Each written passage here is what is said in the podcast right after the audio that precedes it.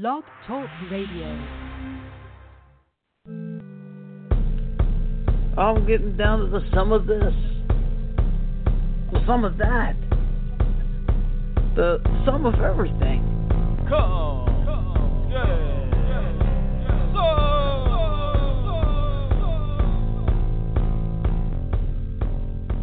Okay, this is another extra, extra Friday edition covering Scientology of Come Get Some. Um, as I mentioned yesterday uh, when promoting today's show, uh, I don't know what it's like uh, to be uh, gay in today's America, but I imagine it's not very easy to begin with, just in society in, in general. Uh, but some, something I'm pretty sure of, based on the text written by L. Ron Hubbard himself, and uh, things posted everywhere about what's within the doctrine of Scientology is it's not a very gay friendly place.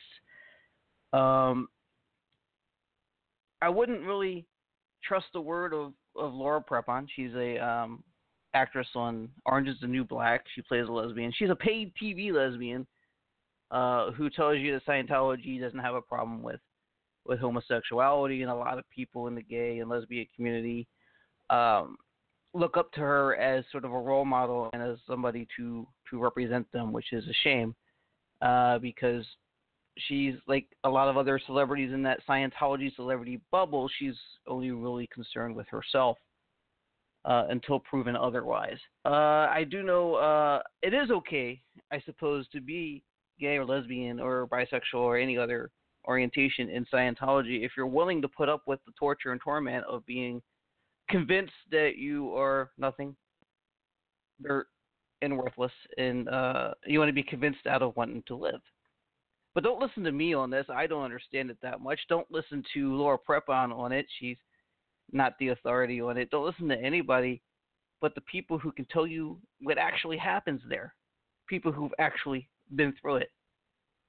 Listen to Nora Crest in part one of my conversation about why you can't be gay in Scientology. All right, so this person I have here today, I'm so happy to have because it's a it's, this is an important subject that hasn't been breached really heavily yet with all the exposure Scientology's had recently. Um, if you've been on social media, you might have seen her video "Why You Can't Be Gay in Scientology." Um, she's here with me today. It's Nora Crest. Welcome to the show, Nora. Hi, thank you for having me. Oh, I'm very happy to have you. Raging Buddha is Yes. that you go by on Twitter. Um, oh wow. I had to, I had to put a one in front of that because somebody else was already raging Buddha and they never tweet. So that that makes me angry. That makes me more raging. It does, you know. You know, come get some was as a Twitter account from like uh three years ago, and it has two tweets. See, isn't that annoying? Like, pretty- don't pretty mad. cool and then don't use it. Right? It's you know, I mean, yeah, exactly. Now, as of this recording, um, we, we we just uh, sat through a 2020 report last night. Um, Yes. uh, from Leah Remini was on there, and, and I couldn't tell was she legitimately upset with the host. Do you think? Um, I think that was a little bit of like a uh, little tongue in cheek. Brook Brooklyn-esque joking around at the end. I don't think she's genuinely pissed off with Dan Harris because you know he's he's despite the fact that people like myself born into Scientology and who had to like literally ex- escape, um, I, I felt he could have done a better job. But for people who don't know anything about Scientology, that was pretty telling interview that he did with the church's lawyer and with Leah um, also. But no, I don't. She definitely wasn't mad at him. I'm gonna say that. Like that was total. You saw her face at the end. She was Yeah. laughing and joking around. I, I was actually trying to live tweet, so I wasn't looking up. I didn't see it. Oh no, yeah. She totally was. She was completely laugh. I was live tweeting also when it came on on the. You know, I had to wait for the West Coast feed, um, so people had already sent me their initial reactions right. to the show. And the only thing that didn't happen. I mean, I was interviewed for almost two hours for the show, and um, they didn't use any of it, and they didn't use any of it this morning on uh, Good Morning America weekend, and that's fine. I mean, they have two hours of me in the can that they could just throw out at a random time. I don't know when it's going to happen or if it will happen, but um, and there was a lot more they did with Serge. I mean, I know that they interviewed him for four hours on the same day that they interviewed me, and the amount of information about his story that came out, I'm going to say, is like one percent um, Of his story. of his story, which is a very harrowing, probably one of the worst uh, stories I've ever heard. Because the thing that's happening now with Leah's show that's so tremendously good is going clear. Uh, first, the book uh, by uh, Lawrence Wright really opened the floodgates, kind of on um, people openly talking about Scientology. The media started talking about it, um, and without fear of repercussion.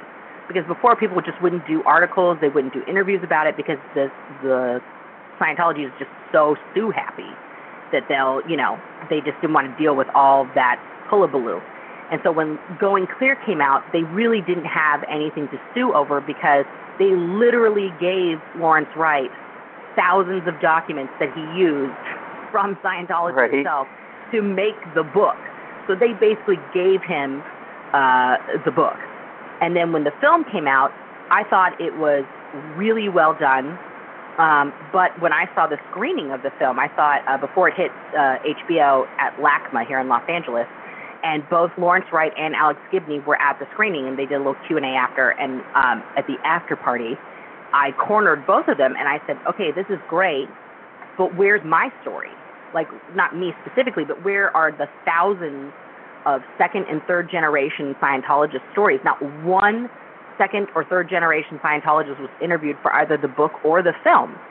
And Spanky Taylor just brushes on it so quickly in her story. You know, her baby's with the covered with the flies and stuff, and then she runs away with her baby, which is great that her story has a happy ending. But there are literally thousands of us out here who grew up in Scientology and escaped from it, who had no childhood, no education, um, were abandoned by their parents at, at as young as 13 years old because they didn't want to be in the Sea Organization. And when you get kicked out of the Sea Organization, they give you $500 and say, good luck. You know, and imagine being a 13, 16 year old kid with $500 in your pocket with no family to turn to, Right. and you're supposed to make it on your own, and you have no education.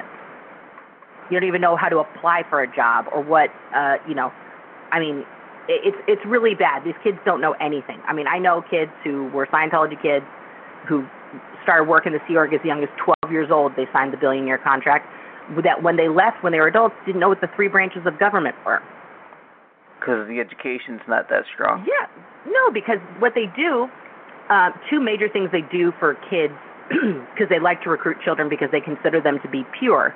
They haven't had time to accumulate crimes uh, against themselves or humanity. And these crimes range from anything from masturbation, which is a crime, um, to actual crimes like stealing things or, or, you know, robbing someone or punching, you know, assaulting someone or something like that. But because when you're a kid, you haven't had the years to accumulate bad things, you're a better candidate to mold um, into their Scientological dream person, which is basically a zombie robot.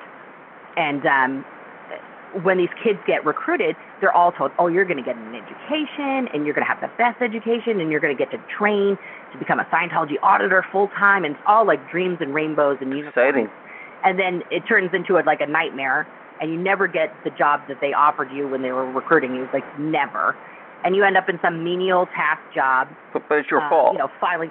What? It's your fault you didn't get it, is it though? Oh, you're right, Yeah. right, because you weren't really qualified, or or somebody needs someone somewhere else in in the organization, so you're a free body, so they just shove you over there. And um, what they like to do because they skirt all of the laws. Obviously, if you have children working for you, there are very strict laws in this country on child labor in every state. And um, so they do uh, one of two things.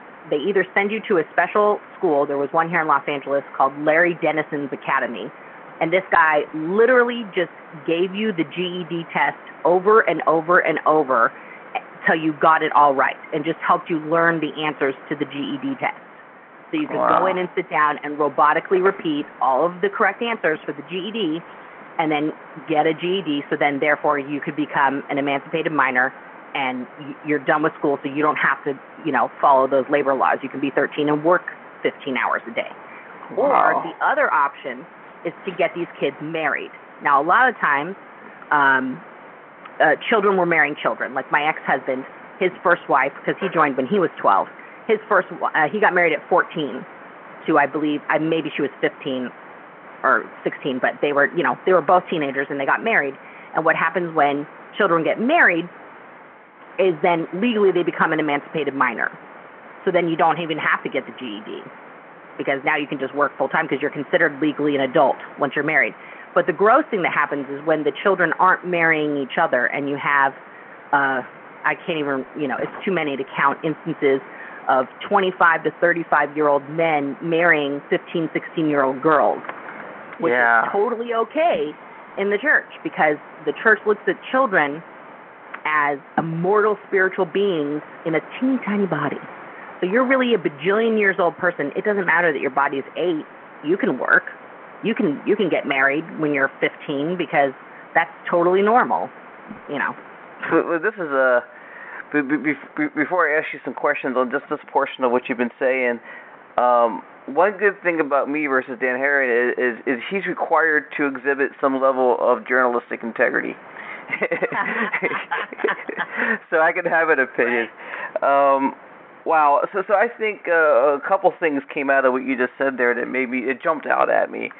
Um, uh, one of those things I'm almost forgetting the first thing that came up, but but the most recent thing you were talking about with the whole age difference and the little Yeah. people is uh yeah it actually goes excuse me goes together with what you said before was that uh younger people are easier uh to to brainwash basically and Oh, yeah. uh but the thing is because you say because they're pure because they're clean but the truth is um based on Serge's story last night which which I think is good that his story got covered because you know I, I don't want it to be at your expense but uh people are hearing your Oh, story I would have been 100% okay if they cut all everything of mine and they just went and just did Serge's story for an hour. I would have been totally fine with that. Yeah, I mean the the, thing about about his story is it's it's eye opening because basically what you learn from this is not only um not only are you wrong for being gay in your case, but just in general, an innocent child walking in, oh, I'm seven or I'm ten, I haven't done anything. No, no, no, no, no, no. Uh, Reach back. You did something sometime in in the last two centuries. You you did Yeah, something. I mean, you have to. It, this, that's the ridiculousness of it because when you get into the past life scenario, it is. I mean, obviously, when you're doing it, you believe it because you you've been indoctrinated since birth that you are reincarnated. So you know you've lived before. As a Scientology kid, that is a 100% uh, certainty in your life that you are not just whomever you're being this lifetime. You have existed for millions of lifetimes.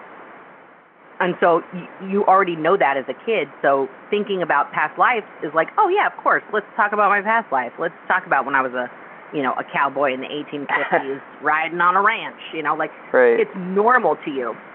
In the same way that a Christian, it's normal that you're they're staring at Jesus on a cross with the crucifixion and the blood and the you know and oh I'm going to go take communion. Let me drink Jesus' blood and eat his flesh and this is normal. You know, I mean, I, I remember the first time I went. My grandmothers were both uh, Christian. One was uh, Seventh Day Adventist, and the other one was Episcopalian. And the first time I, they made me take communion, even though I wasn't baptized. But the first time the priest, you know, the minister says to me, "The body of Christ, the blood of Christ," I was like, "Excuse me, what now? What's happening?" You know, like that freaked me out. well, it's symbolic, but Why yeah, I would- get it. Yeah, I know it's symbolic, but that they didn't say to me, "This is the symbolic blood of Christ." Right. here's the blood of Christ, and they're shoving wine down my throat. I was like, what is happening? You know, and I got it explained to me later. But you know, every religion, and and I don't, I hesitate to say this because this is the number one thing that pisses me off when people are like, well, Scientology is just as crazy as every other religion. No. Yes and no. Yes, there are. Every religion has in it aspects that, if you look at it from a scientific and logical view, viewpoint, obviously these things are kind of ridiculous and fantastical. But the difference I want to say between like uh, Catholicism as it exists right now, not you know uh, the Inquisition days, okay, but as Catholicism exists today, versus Scientology today, Catholicism is not kidnapping people, is not recruiting children to become priests and take confessions from people, you know. Um, And then use them. and yeah, you know what I mean. It's like and and you know you sit down in a Catholic church and you confess something to the priest. He's like, all right, go do five Hail Marys. See you later. Like he's not keeping notes. He's not recording it. Right. He's not gonna be like, oh, you just confessed this last week, buddy. You, I'm gonna play it back for you. You know, like no, that's it. Move on. Move forward with your life. You know, and that's the difference. In Scientology, you're sort of like you become like um, screw, you know, uh, Jacob Marley in the Scrooge story, like carrying those chains of all of your past misdeeds around because you never forget them. Even though Scientology claims it erases um, the energy connected with bad incidents and things like that, what ends up happening is the complete opposite. Instead of erasing these things and being free from them, you know, misdeeds you did or whatever, you're carrying that around with you because you know everybody in the church knows what you did because they all talk about it even though they're not supposed to. Right. you know? So you so you actually become worse because now everything you do you're thinking about oh shit like last week in session i just talked about stealing candy bars and now i just stole another fucking candy bar and i'm like a terrible person. And so you never like you actually never move forward.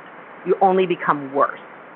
So that's the that's the real lie about scientology. And i'm not saying you know i don't know if people get better with catholicism. I've known a lot of catholics. They seem like super decent people to me. So you know that uh, from experience they're pretty nice people you know. Yeah. scientologists not so much. Yeah, that's that's that's, that's interesting you say that because there, there's different levels. There's you know I I always said that the, there's two kinds of people that scare me more than anything else, and that's religious fanatics and atheists. And you know, it, it, there's no. I, I like that happy medium of maybe there's something there, but I'm not going to force anything on you. I think the creepiest thing I ever experienced in my life was is Jesus Christ. If you accepted Jesus Christ as your personal savior, and I'm like, no, man, he saved everybody. I'm not selfish. you know, it was it was more of a more all-inclusive thing. You know, it's not my. religious fanatics of any ilk are, are basically the same because Yeah. they're the only ones that have an answer and everyone else is wrong and if Yep. you don't do their solution you're going to die a terrible horrible death that you know you don't want to die from and that's the common denominator in all fanatics whether they're muslim christian scientologists you know the only people who don't have things like that honestly are buddhists and taoists like there's no like hellfire for for Right. buddhism right. eh, so you're a bad person. Okay, well, you know, move on. like, Right. Well, I, I there's think. no, there's no like thing. I mean, in Buddhism, it's like you're doing what you're doing, and you're supposed to just be there um, in the moment. And so, if you're in a moment that you're doing bad shit, maybe you should look at that and go, "Hey, I'm doing bad shit. I should stop that." And that's Buddhism, like in a nutshell. Right. Well. Scientology, where you're, you know, you're in your head, and that's the real insidiousness of Scientology is that in the same way that I think some religious Christian religious fanatics like just basically insert the entire Bible into their mind, and so everything that they do is they have to be doing what the Bible says, you know. Right. And so they get really, really ridiculous about stuff. It's the same thing with Scientology. They literally cannot make a decision without going through multiple things in their mind uh, Scientologically to figure out what is the best scenario. So they're never thinking for themselves. They're always thinking as Scientology would have them think.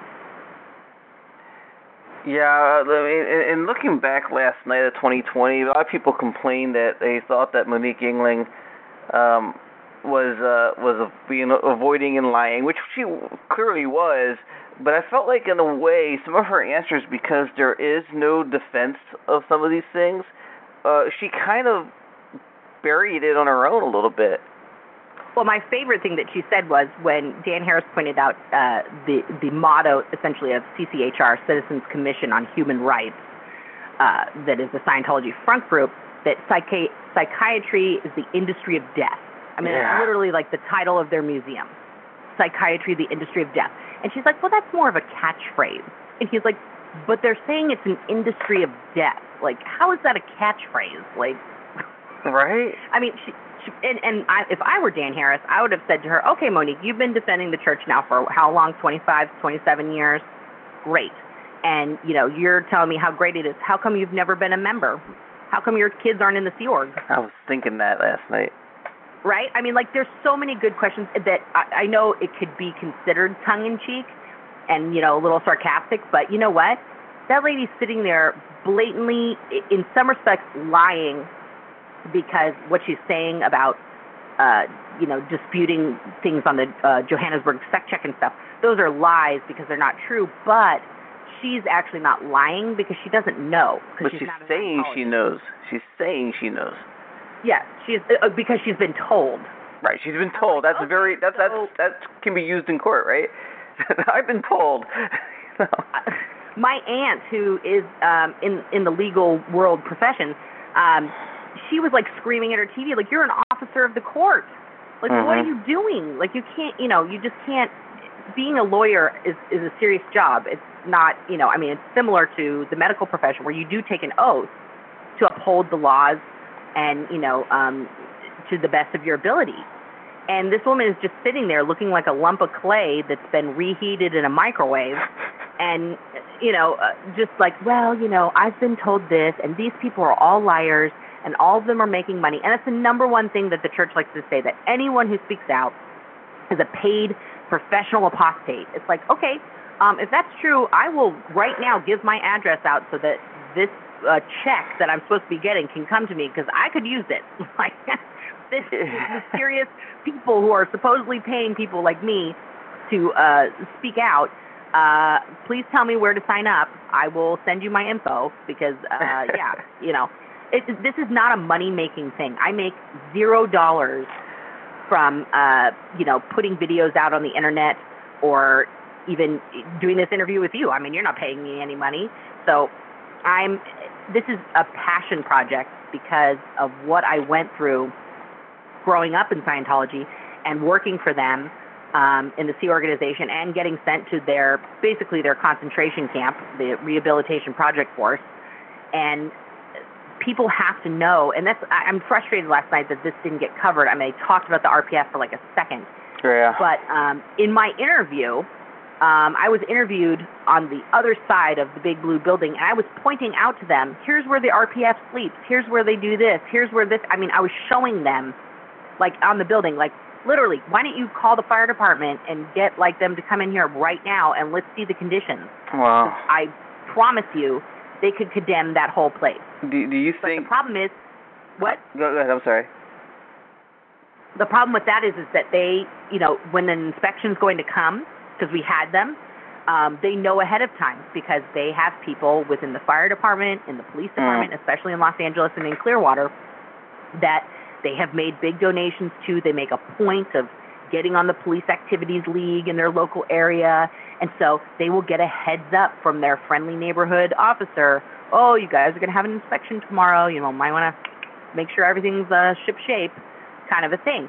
And if somebody wanted to do something, honestly, dear FBI, I don't know what Yeah. you're doing, not doing something, but if the FBI got together with like Los Angeles, uh, you know, the chief here, Charlie Beck, and um, the captain of, of the fire department, if they got a warrant, and I promise you this, if they got a warrant and simultaneously walked into uh, the blue buildings there on. Ron Hubbard Way and Celebrity Center International and just said, first of all, I want to see every single person that works here. I want to see their IDs right now. And they would find that they have uh, children working there illegally. They have people whose R1 visas who are, are expired, who are basically been human trafficked because they're not allowed to go back to their home country. Um, and they're just working completely illegally. Uh, the living conditions will be filled with cockroaches and bad water and bad food, Hmm. and it, it will be like like walking into a third world essentially, where people have so little possessions they don't know anything of the outside world. And Mike Mike Rinder has said this before, like, well, what if the FBI raided you know the int base and just set everybody free? Those people are so scared of David Miscavige and the possible consequences. They would all say, "Oh, I love it here. It's my it's great," and that's why you have to ignore what people are saying and just go by the evidence. Look at their ID, contact their parents, contact their family and say, "Is this your daughter? What is she doing here?" You know, and and find out because there are people who their family members haven't seen them for years. They don't even know where they are.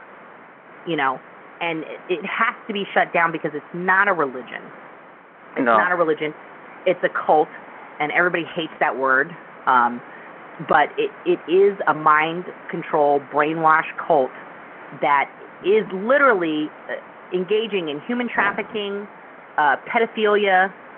You know, uh, it just it all these things get swept under the rug. I mean, I could tell you right now three cases that I know just because I brought up pedophilia of statutory rape that happened that were never reported to the police because the church takes the rapist and gives them confessionals and makes them do an amends project to the church and then takes the victims who are you know 99% of time girls and says you're a sl- you know you're a whore slut who seduced this 50 year old man even though you're 14 Yep. and you're a terrible human and you need to go away and then they rehabilitate the disgusting pedophile statutory rapist and put him back in a position of power within the church where he's then again around young people and can strike again and often do and it, it it is so rampant like serge was starting to touch on that uh, last night when he was talking about how children are trained Yeah. to do these confessionals with adults. They're it is child abuse. They're putting kids in the position of being a therapist for adults. I mean, imagine you're you've just now paid. Uh, I think the price now is up to three thousand one hundred dollars per hour to get this therapy from Scientology. So just imagine you've just paid for five hours of therapy. Okay, this is like fifteen six, you know, fifteen thousand five hundred bucks.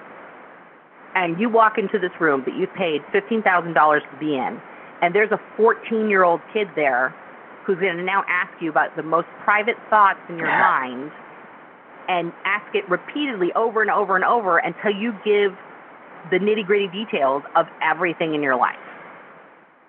Yeah. Like that's just that's just insane.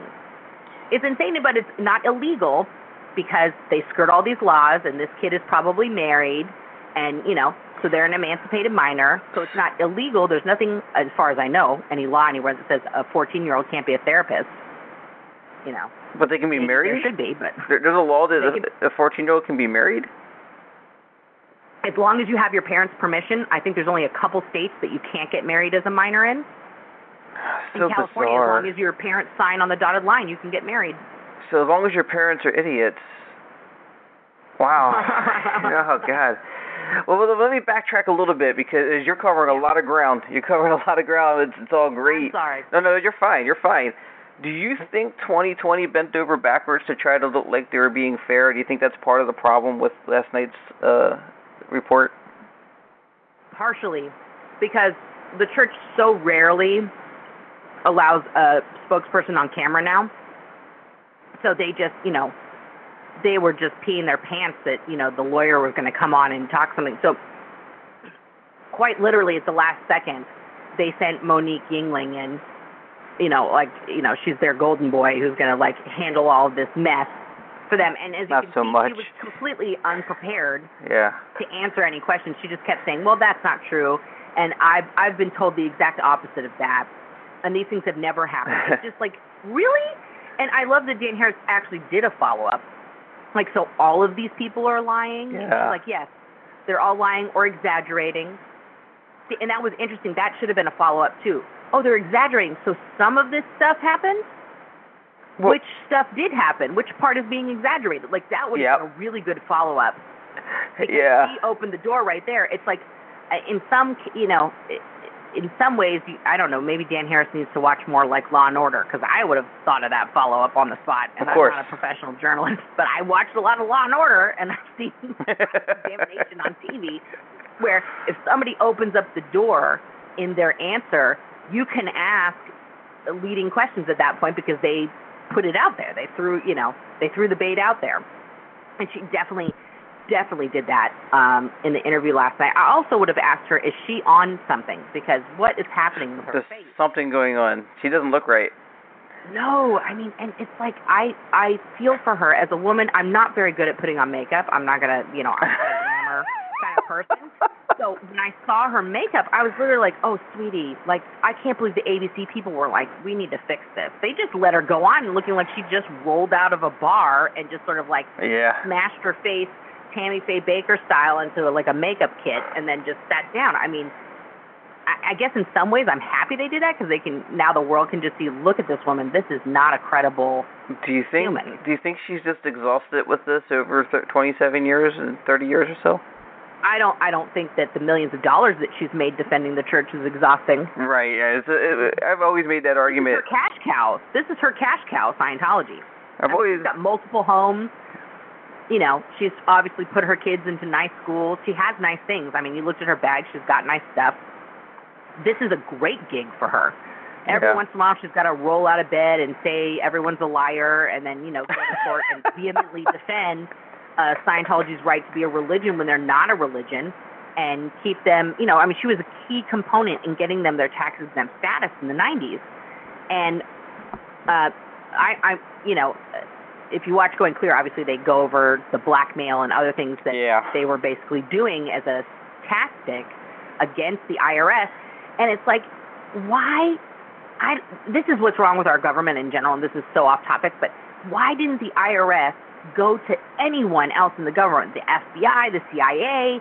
You know, there wasn't Homeland Security then, but you know, and somebody would say, look at these crazy people. They are trying to take us down because we're saying they're not a church. Like we should investigate the shit out of these guys. And Yep. Had they done that, had they had some balls, they would have just investigated the hell out of Scientology and seen all the crazy shit that had been going on in the 80s. Okay, guys, this, as you know, is a pre-recorded. Um, most of you know this is a pre-recorded conversation with Nora Crest. Uh, something that's never really happened on the show because it's always pre-recorded almost. There is a call coming in. Uh, I'm thinking I'm going to answer this. I'm very curious to see who's trying to call in the middle of my Nora Crest interview. So uh, let's see what this is. Hi, Hello, you're on the air on Come Get Sum. Who am I speaking with? uh, this is Kayla. Hello. Hello. Hi, Kayla. Hi. Hello. Hi. Um, I was What can I calling. do for you today? I was calling regarding CCHR. CCHR. Yeah. Um, Citizens Commission on Human Rights. Uh huh. And actually, a lot of the information is backed up that they speak of from like outside sources, and they get a lot of their information from outside sources too. Who who are we speaking about? Um, Citizens Commission on Human Rights. No, no. Who who who whose information is backed up? Are you saying uh people who are ex Scientologists claims are backed up, or are you're saying Scientology's claim is backed up? Um, I know very little about Scientology, but that's not really CCHR's expertise. They're mostly on stuff like human rights, Okay. regarding All right. like and I forced see some. drugging, psychiatry, and like prison rights. Okay. So, so I, I, I do apologize, and, and I don't know if my listeners are with me on this, but I'm really still unclear on what you're trying to tell me. Could you please clarify a little bit? You, s- I know you sound a little mm. nervous, and that's okay. I'll wait for you to get yourself together and, and then tell me what you're trying to tell me, because I really want to know what you have to say. Oh well, Scientology actually. I don't know a lot about that, but I do do know a lot about CCHR, and a lot of that is backed up by credible um, sources, and including psychiatry. Psychiatry, a lot of their interviews are with psychiatry on as far as having no proof, really, to back up what they're saying, and a lot of lawsuits that happened regarding the dangers of psych medications have actually materialized. Oh, I see what you're saying. Okay, all right. Uh, Kayla. Kayla, yeah. right? Yes. Okay, let me ask you to do something for me because I am in. This is actually a pre-recorded interview that interrupted to answer the call because I wanted to see who was calling in. Oh yeah. I Um, I do me a typically when I'm call oh can I tell you No, I go ahead. Go ahead. Finish your finish your point. Yeah. Okay. I that's just kind of like a lot of times if I'm listening to a show on Yep. one of these kind of things like a podcast, I'll call in Yep. and then at some point when they take questions i'll i i like just call in ahead of time to get my spot so like it's Ah, easier. yeah. I don't have to transfer from like listening on like a device to my phone. And also I do it so I make sure in case a lot of calls come in that I I get a chance to speak. Okay, well, do me a favor because I, I am not a I, I am not a podcast that will stop people from talking, regardless of whether I agree with you or not. I have a I have a phone number. I'm sorry, an email address for this show. Uh, cgs here at gmail.com. Please email me, and we'll set up a time to actually talk one on one if you want on the air. We can actually get this done. And you know, I, I need to get on with the interview though. I do apologize. Oh yeah, we we can we can definitely talk later on one on one. Um yeah, and I understand you have to get on with the interview. Is there any chance at some point like at towards the at the end when it's done that we can talk on air because this is just like really important stuff and I'd really appreciate getting the opportunity to share it. Well, well, I, I'm willing to do um, uh, whatever is necessary, except for uh, at the end of the interview, I will actually be picking my child up for school. Uh, but that's why I want you to email me so we can set this up and have like a real discussion. You can have time to put your thoughts together, and we can have a real conversation and really uh, get to it and see what's what. If that uh, if that sounds fair to you. Oh yeah, that's completely understandable. You have stuff to do. Um, but would there be? Do you think there's a possibility that we could talk on air at some point? Well, that's what I'm saying. There, um, email me, email the show, cgs here at, at gmail.com, and we'll set something up. All right, thanks a lot. All right, thanks a lot. No problem. You take care, Kayla. uh, take care, Kayla. Okay, thanks. You too. Okay, so that was that was interesting. Um, let's go ahead and continue with uh, Nora was saying the interview, and um, uh, I'll well, I'm gonna set something up with Kayla, and we'll hear her side, which I, I- I'm curious to see what uh, where that conversation will go. Otherwise, uh, let's get back to to Nora's story. Scientology owed over a billion dollars, a billion dollars in back taxes, which was forgiven Uh, after they got the tax exemption. It was they retroactively forgave the past debt. And the truth of the matter is, as Mari Raffin laid out, if that had if that had not happened and, we, and Scientology was forced to pay that, that's it. They would have been over. They would have they wouldn't have been able to pay it. now those back They had taxes, given over all their assets, and then they would have been defunct. those back taxes, they they actually are part of the whole reason L. Ron Hubbard was on the run. Is that not correct? He Yes. Yeah, he created he that. on the run in the 60s, which is why he formed the Sea Organization in the first place. The, story he gives Scientologists and, of course, Sea members is that he was studying the higher levels of Scientology, and this required him to be, you know, in the middle of the ocean so that he wasn't uh, burdened by society's noise, so that he could clearly, you know, hear the IRS. universe. and and and really he was not only was he running from the IRS, he owed taxes in England. They had kicked him out. Pretty much, um, if it, uh, one person to really talk to one time is Hana Whitfield. She was in Going Clear, and I met her in Toronto um, in 2015 at a conference that I spoke at, and she's one of the best humans I've ever met in real life. But she worked with L. Ron Hubbard on the uh, ship called the Apollo when he started the Sea Organization, and the stories that she's got of of that guy during that time period. I mean, it's just nuts, though. And um, Mm. the things they were doing, but they were literally being kicked out of every port that they stepped in. They were just making a terrible name for themselves all throughout the Mediterranean because people were like, "You're not paying your fees. You're, ca- you know, people were causing trouble in town." Um, you know, and L. Ron Hubbard was so like eccentric. He had a Jaguar. Was it a Jaguar? Anyway, some car Right. he carried on one of the ships that had to be like crane lifted, you know, down onto the deck uh, in the port so that he could drive around wherever they were. He had to have that and his little motorcycle and all these things. But yet the people working for him were getting paid nothing. They're eating beans and rice. They're living in squalor on these ships that are like rust buckets in the middle of the ocean that they're just patching up as they go along. You know, and he's got motorcycles and cars and all these fancy clothes and fancy food. And it's the same thing for David Miscavige now. David Miscavige's suits, when you see him, those are like five, six thousand dollar suits that he's wearing that are custom tailored for him. An average Sea Org member is lucky to get three uniform parts, like three shirts and maybe two pairs of pants that they have to use for like ever. And you're and and on top of that, you're getting paid thirty-five to fifty dollars a week when you're getting paid, and you have to pay for your own dry cleaning out of that Wow. and everything else that's personal for you. As a woman, you have to buy all your personal hygiene products. You have to buy your own shampoo, deodorant, razors, you know, and then if like you want a Coca Cola to like spice it up at uh, lunch or whatever, you have to buy that too. And you have to, you know, if you work at Celebrity Center, you got to pay full price at the can at the, you know, there's no canteen for the crew members, so you got to go to the cafe and pay that three dollars for that Coke, like the, everybody else does. I mean, it's so ridiculous. And now they've they've worded the um, contracts that people sign in such a way where one of the points that you sign off on is basically you're saying, I am uh, a volunteer. I don't expect to be paid ever, and if I get paid, it's like a super bonus, and that's okay with me. And I will never ask for back pay or become disgruntled about pay. Yeah.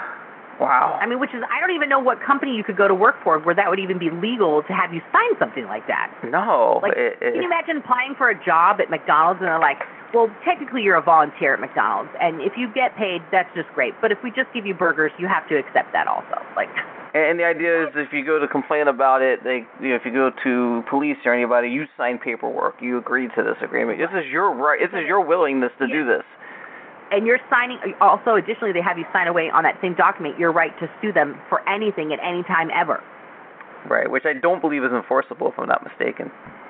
I I hope not because that's just you know I'm not a I'm not a student of the law so I can't say um you know for sure whether or not that's legal but I hope that our system of laws eh, you know would see that as something that's just too insane to be, to agree to and that you know like no you can't agree to that Yeah, I, I just wish I was making the money Tony Ortega was based on what I saw on Twitter this morning. They were saying he uh he's a bigot and a paid anti-Scientologist, and I and I was just like, "Well, does that make me a fool? Because for my efforts, I haven't made a dime. I don't think ill of Tony. I just wonder what I've done wrong that I'm not making any money yet. it's like, like where, where can I cash in? You know what I mean? It's uh, it's so silly. Um, I, and I'm going to I don't use. know anybody who's made a tremendous amount of money off of Scientology. No. I don't know how much Lawrence Wright got paid for his uh, Pulitzer Prize winning book. Right. Um, I'm sure he, you know, he's a Pulitzer Prize author, so I'm sure whatever his going rate is per book, I'm sure he got that. I hope he got himself a sweet back end deal where he's getting some percentage of, you know, other stuff and the movie rights and things like that. But that's normal. I mean, that was like when Dan Harris brought that up to Leah. He's like, "Well, you know, you're you're getting paid as a producer." If I were Leah, and I thought she handled it pretty classily, I would have been like, "Dan, you're a reporter. Are you getting paid right now to talk to me? Right. Oh, you have a job and you're doing it and you get paid? That's called America. Like, this is so stupid. Like, yes, she's a producer on a television show. Uh, please raise your hand, producers of television shows who don't get paid to produce a television show. I'd like to meet that person. You know, I mean, that's I never cared. dumbest thing ever. I never cared if anyone made money. In fact, I hope people make money uh, uh fighting Scientology. I mean, all, all that was taken from you guys during your time in there, you're, you're entitled to some kind of retribution. you know what I mean? You, you're not you're not going to get you're gonna get reparations. I mean, so you might as well for your efforts be compensated. I don't care if anyone Well, I, makes listen, money. I agree with you. I mean, at one point, after after you leave the Sea organization, no matter how long you've been in there, they send you a bill for all of the studies that you did. the freeloader bill. Okay, yeah, your freeloader debt, and they they itemize it out and they show you every course you ever did and every process you received and how much that cost and all this stuff. So you have this whole huge thing. And I, when I first left, I was very much like uh, cowed to them still, and I didn't have a lot of money. I barely had a job. I was just really kind of trying to hold myself together, and so I agreed to pay ten dollars um, a month toward this bill, which was like thirty-seven thousand dollars, which of course would take me like five lifetimes to pay off at ten dollars a month. right. But I, I but but they were like, oh, good, you're flowing money. This is good. This is positive.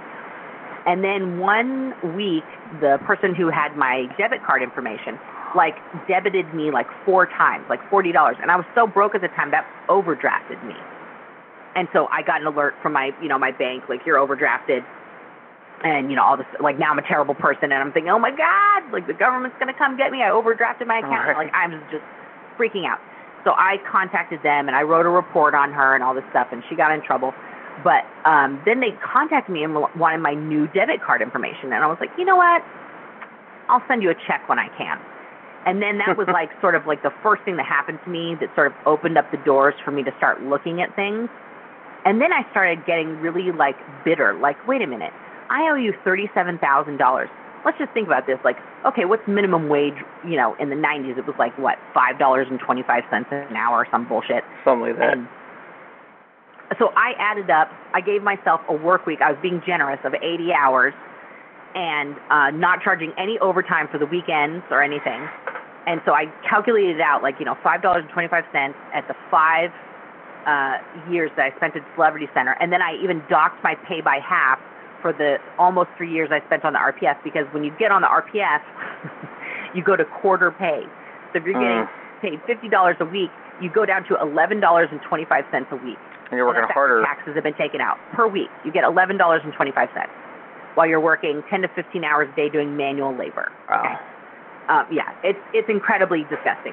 So I calculated all this out, out how much money they had paid me, how much money all the courses had cost, and then uh, how much it cost to berth me every night because the building that they owned um, has now been turned into a restaurant and hotel that I lived in. It was called the Wilcox at the time, but it cost ten cents a night to berth people there because you had between eight and ten people per room, six to ten people because depending on the size of the room, and um, Wow.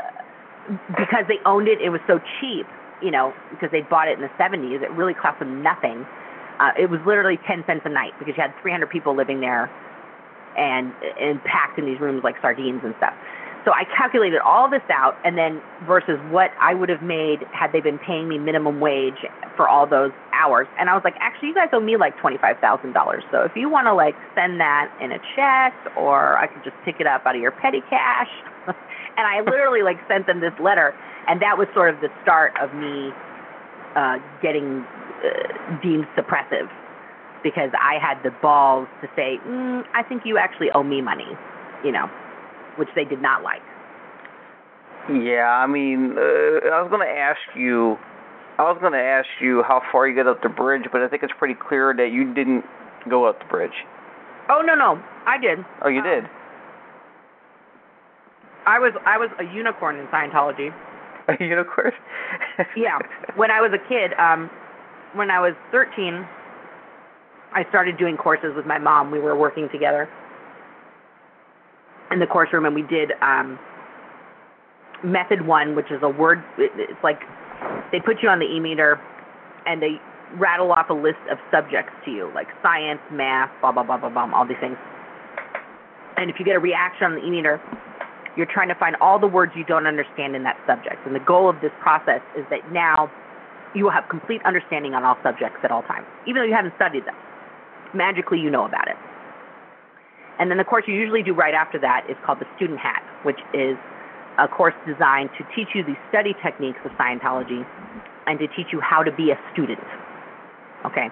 So while I was on the Student Hat, uh, I got offered some free processing because a student auditor needed uh, somebody to do this processing on. And I was like, oh, this sounds great.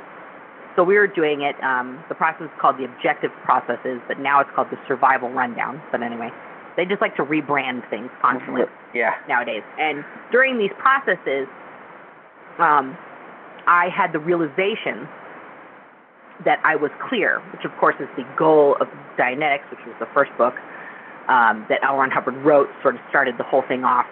And a clear in that book is defined as an individual who no longer has his own reactive mind. And the reactive mind is like where, according to L. Ron Hubbard, all traumatic and bad incidents are stored, and then they react upon you uh, when you least expect it. Like the example they give most commonly, like, as a kid, if you got bit by a dog, um, and then as an then later as an adult, if you see a similar dog, you would get like a pain uh, in your arm where you got bit because your reactive mind is reacting upon you, telling you, "Oh, dog, watch out, you're going to get bit."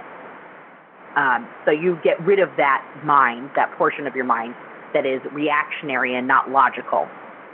So I had this realization. Um, I told the people. They got very excited, and at the time I was in San Francisco at the San Francisco organization there, and because of things that I was saying, they had to send me to Los Angeles to the advanced organization. Um, it's literally called Advanced Organization Los Angeles. And um, so they sent me there, and uh, through various processes, it was uh, verified that I was a last lifetime clear. So now I was basically a unicorn. I was what they like to call a we come backer. So that means that in my past life, in my immediate previous life, I was a Scientologist and I had achieved the state of clear. And I was 14 at the time. And I would think I was like one of maybe three children on the entire planet um, who had been verified as a last lifetime clear. So for me, this was sort of a death sentence uh, in Scientology, which I had no destiny at that point other than to become a Sea Org member because, of course, being a last lifetime Scientologist, I know how important Scientology is, and obviously I've only come back to rejoin the ranks of people and to, you know, uh, clear the planet. Wow. Yeah. So it was actually that was actually like the worst thing that could have possibly happened to me. Can I ask you? Scientologically. Can I ask you? Isn't isn't when they find out that that you're gay, does that Oh. not contradict the comebacker theory? Well, see, this was the big problem because when you're clear, you're not supposed to have any aberrations. Mm-hmm. Hang on a second. You're supposed to be, you know, you're not supposed to have any reactive mind. And of course, being gay is perverted and wrong. So you shouldn't even be able to be clear and be gay. Exactly. So it, like, it's a flaw. So what happened when I was on the RPF? Um, they called into question my my clear status, of course, because right. I, I must need more Dianetic processing to get rid of this terrible, terrible gayness. But when they re-verified it, surprise, it still got verified by their standards. So, uh, yeah, they were kind of up shit's Creek at that point. And so I was an anomaly. Like, how can you be gay and be clear? And basically, what happens, even if you do go clear nowadays and you're and you're gay, you just won't go any farther. You will never get onto the upper levels, to the operating Thetan levels. You will not be allowed to know the secret data that is all over the internet for anyone to find. Um, Yeah. I'm still waiting to get sick from from reading Yeah, that stuff. right, you're gonna die. You're basically gonna die. You're gonna get pneumonia and die. That's that's basically what you're told. So your whole body will explode um, if you know this Yeah. data, and that's terrifying as a child because that's a certainty to you. I mean, when the article came out, the Time article in um, 1990, that, or was it 90 or 91? Anyway, one of those Mhm. years. The Time article that came out with the, you know, the octopus coming out of the volcano, the cult of greed, that whole thing. I was in high school when that happened, and for whatever dumb reason, not really dumb. I mean, I had, I was, uh, you know, a Scientologist through and through, and I really believed that I was superior to these kids that I was in high school with because they weren't Scientologists and they didn't know the secrets of the universe. And I went to a regular school. I didn't go to special Scientology, you know, I didn't go to Scientology school. So of course I was superior to all these people because I'm, I'm a last lifetime clear, and they're just, you know, poor, poor wogs who don't know anything about the universe, and I know everything. I mean, it's, it's really an ego trip, and it's a terrible thing to give someone who's in the middle of puberty this uh, grandiose idea of themselves. Well, because only Scientology can can solve all these problems. That's right. So a you're on. You got the in. Yeah, you have all the data. A friend told me about that article. He really did. He wasn't my friend. He hated me, but he was like, "Hey, did you know your your religion made the cover of Time?" I was like, "What? Oh, that's amazing! I'm gonna go check that out." So I went to the library, and then I see the cover, and I was like, "Oh my god!" I was I was I stole it. I stole it from the library. I have never like stolen anything in my life, and I was like running for my life with this disgusting magazine that I didn't want anybody else to read. And of course, I locked myself in a bathroom stall and read the whole article. And then I knew I'm going to get pneumonia now and die. I'm going to, that's it. My life is over.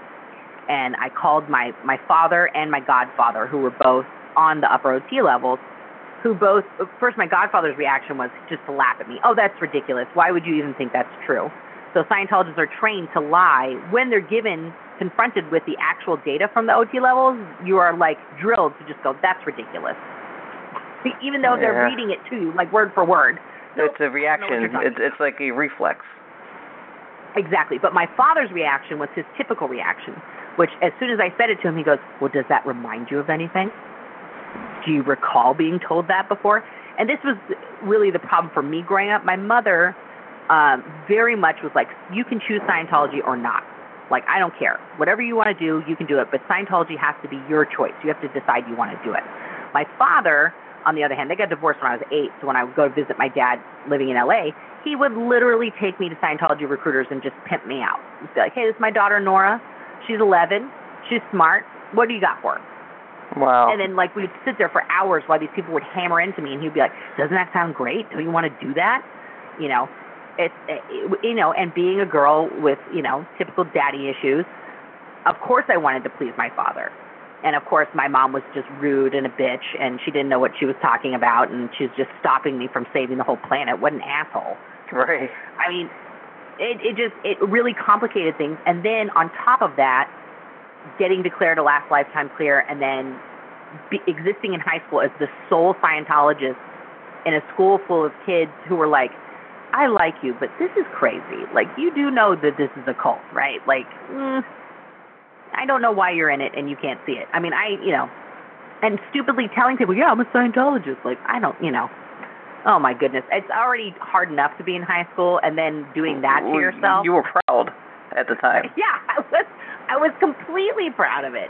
In in in a very peacocking way uh for about the first 2 years of high school and then my junior year I did not wear my clear bracelet or my Scientology I had a little uh Scientology pendant. I stopped wearing that.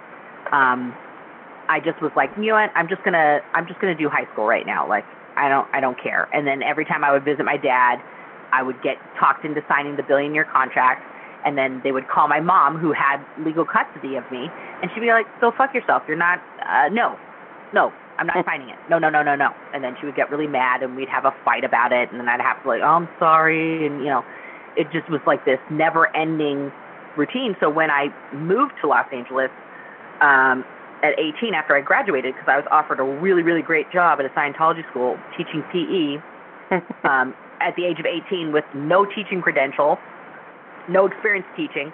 But hey, I have a tracksuit and a whistle. That's all I need, right? Like I'm ready to go. Were you athletic? Uh, oh, I was very. I I lettered in three sports. I oh wow. basketball, softball, and tennis. Um, I've been playing basketball since I was seven.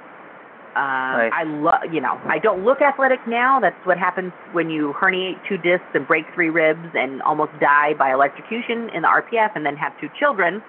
Um, I'm working my way back to uh, fitness, and, and it's been a really long road. Well, we can't we can't gloss past that. You you say we, we electro electroshock transformation therapy type of thing? Oh no no no! I didn't get electroshock therapy. I was shocked by. I got electrocuted. It was an accident.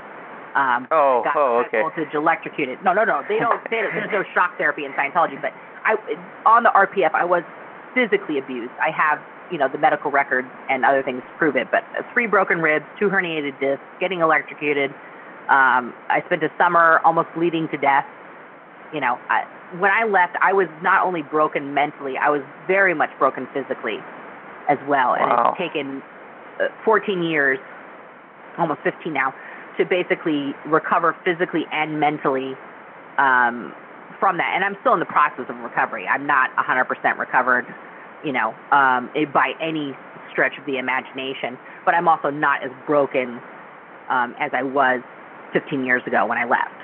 So. And and even though they're they're hurting you physically and they are um, basically, um, I say they stripped you of your identity, um, which they do. The, it, it, you don't have to be gay for this to happen. They strip everybody of their identity. You you become the Scientology uh, Stepford wife type of thing. Um, but but but it's deeper uh, for you, uh, for for your Well, situation. because you're because you're all you're all immersed. Your family's in it, um, and and you do believe a hundred percent that you know you are going to lose your eternity, and that's terrifying. But more terrifying than that is really the thought of losing your family, the thought of losing my mother. My father died when I was 19, what, just like mm, I want to say nine months after I joined the Sea Org. Um, he passed away of a massive heart attack. Mm, sorry. Uh, so I'd already lost my father, and now, you know, after working for five years, uh, I got sent to the RPF, and then it was like, you know, a constant, like, well, you know, you're going to get declared suppressive, and your mom's never going to talk to you again. And even though in the back of my mind I knew my mom would never choose Scientology over me, there was like a one percent of me that thought, but what if she does? So it happens. What if she does? You know. It, it does happen. That- It, oh no, I listen. I am so lucky. I am so fortunate to have the mother that I have, who, when I left the Sea Organization, I didn't tell her how I had left, um, which is super dramatic. I just said, "Oh yeah, I just I finally left." She came home, and I was just sitting on the couch, and she's like, "What are you doing here?" And I said, "Well, I'm home now." And she's like, "Are you home, home, or are you home?" Which meant because I had blown, I had run away a few times uh, to her house, and then you know, of course, we had to go back, and you know, otherwise security shows up and tries to break the door down to physically take you back. So I decided to go back voluntarily so that nobody was being assaulted in my parents' house. So when she asked that, I said, "No, I'm home, home," and she ran to me and like scooped me up, and we were both crying, and she was like, "I'm so happy yeah. that you're back. Like it, it. I, I can't imagine having a parent who would be like, "Oh, you left the Sea Org, you're dead to me." Like, I can't, and I know people who that happened to. You know, and I'm I'm so fortunate that I have the mom that I did, and that even despite the fact that she was still very much heavily involved with the church at the time, she was working for Narconon, and she was studying full time Scientology. She allowed me to live in her house she did not uh, even. We talked about Scientology for like one time, and I said, you know what, I just can't. I can't do it anymore. And this is also before I told her everything that happened. I was just like, it's just not for me. Like I'm, Mm. I, I just can't do it. And she was like, okay, you know, that makes me sad that you're not going to do it, but I respect that. You know, and that again, even that, even that got my mom in trouble. Like, why aren't you getting her to pay her freeloader debt? And my mom was like, because that's bullshit anyway. You know, like she was, yeah, she's a hippie from San Francisco, so she was already on the fringes of Scientology. You know, they're like, oh, this lady's crazy, you know, Mhm. because she didn't uh, fit the mold of a typical Scientologist. You know, she's a Democrat, which is also kind of a no-no in Scientology. Most Scientologists are staunch Republicans.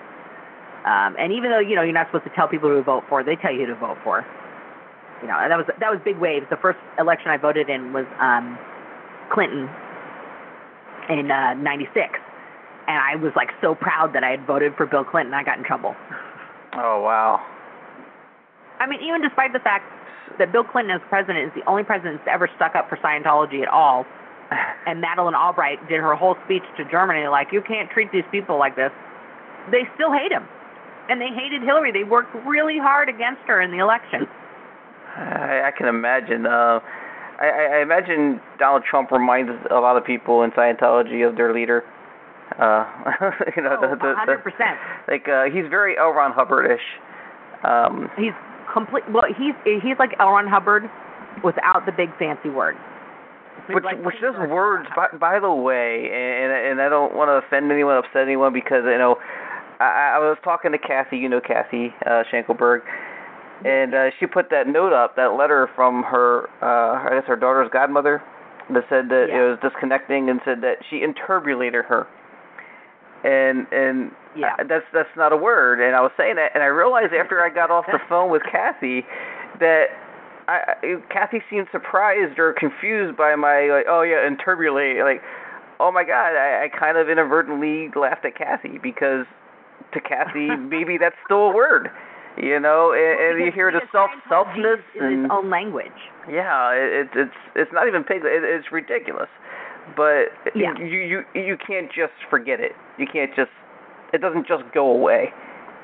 No, no, and this it is a process. I mean, part of um, recovering fully from Scientology, in my opinion, and this is validated in a few people's books. Steve Hassan um, and his Freedom of Mind uh, Institute, or uh, his group that he runs.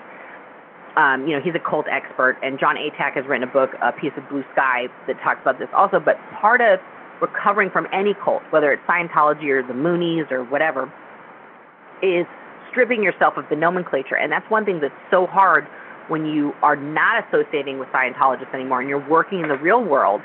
You cannot talk like you talk to Scientologists.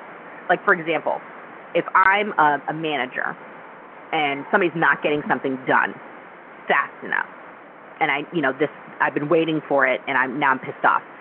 In, the real world, I would say, listen, you were supposed to get this done by three o'clock.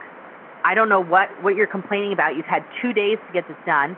You need to get it done right now, or else you know, uh, I'm going to have to find somebody else to do it. And this is you know we're going to have to go to HR and review your status here.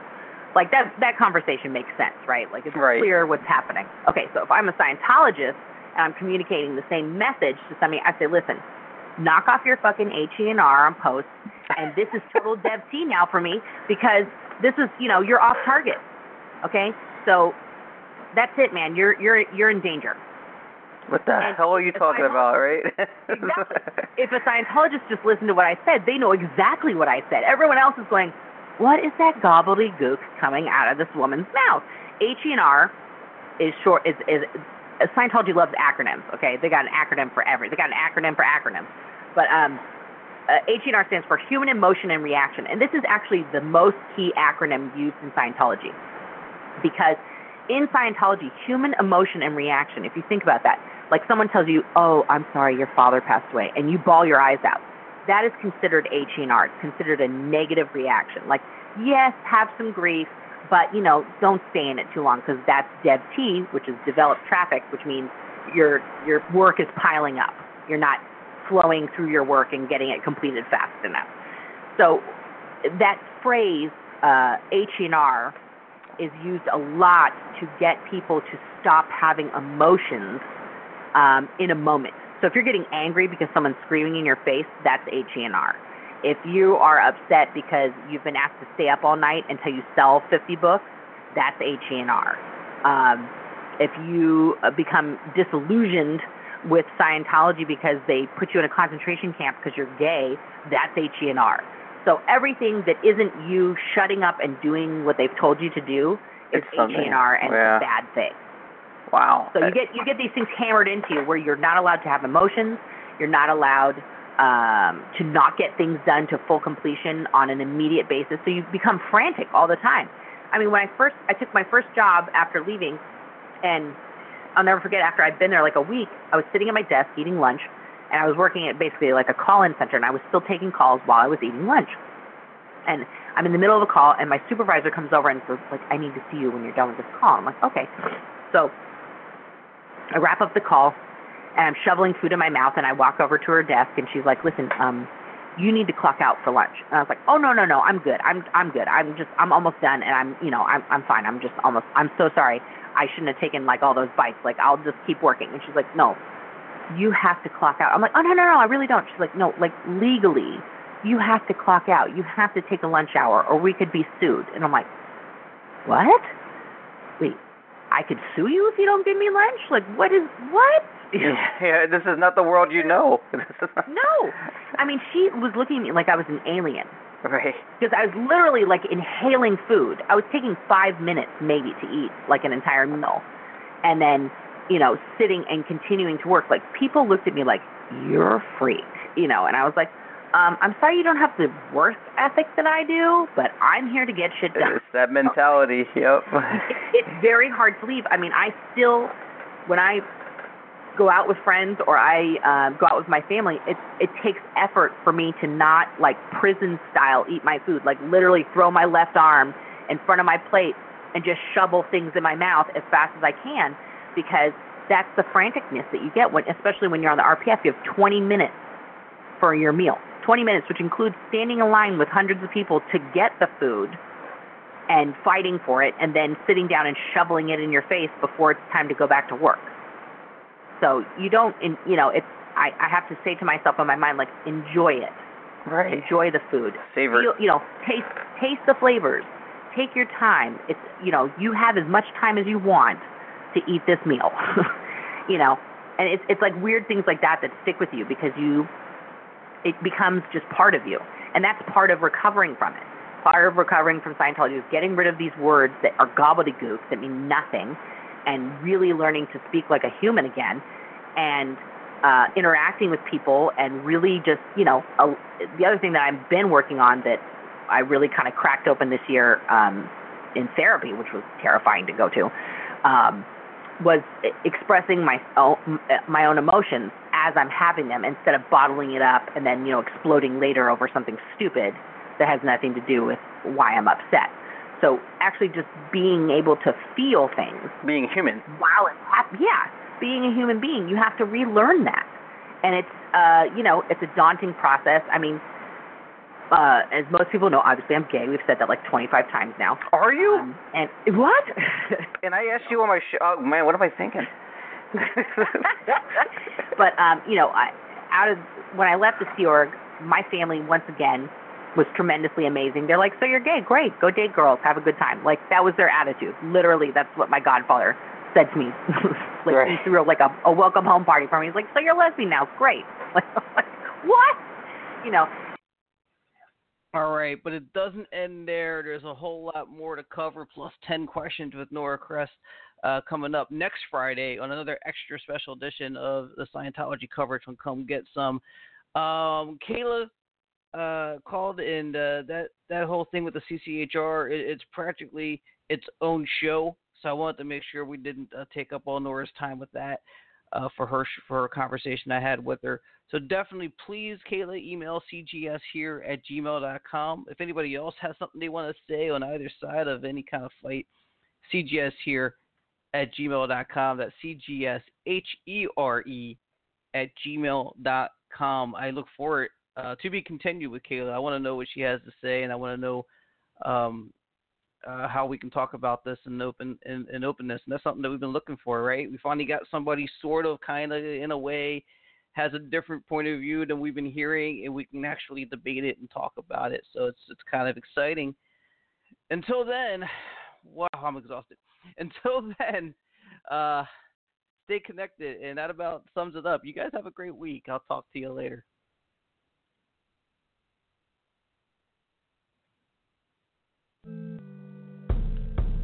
I'm getting down to the sum of this, the sum of that, the sum of everything. Come, come, yeah.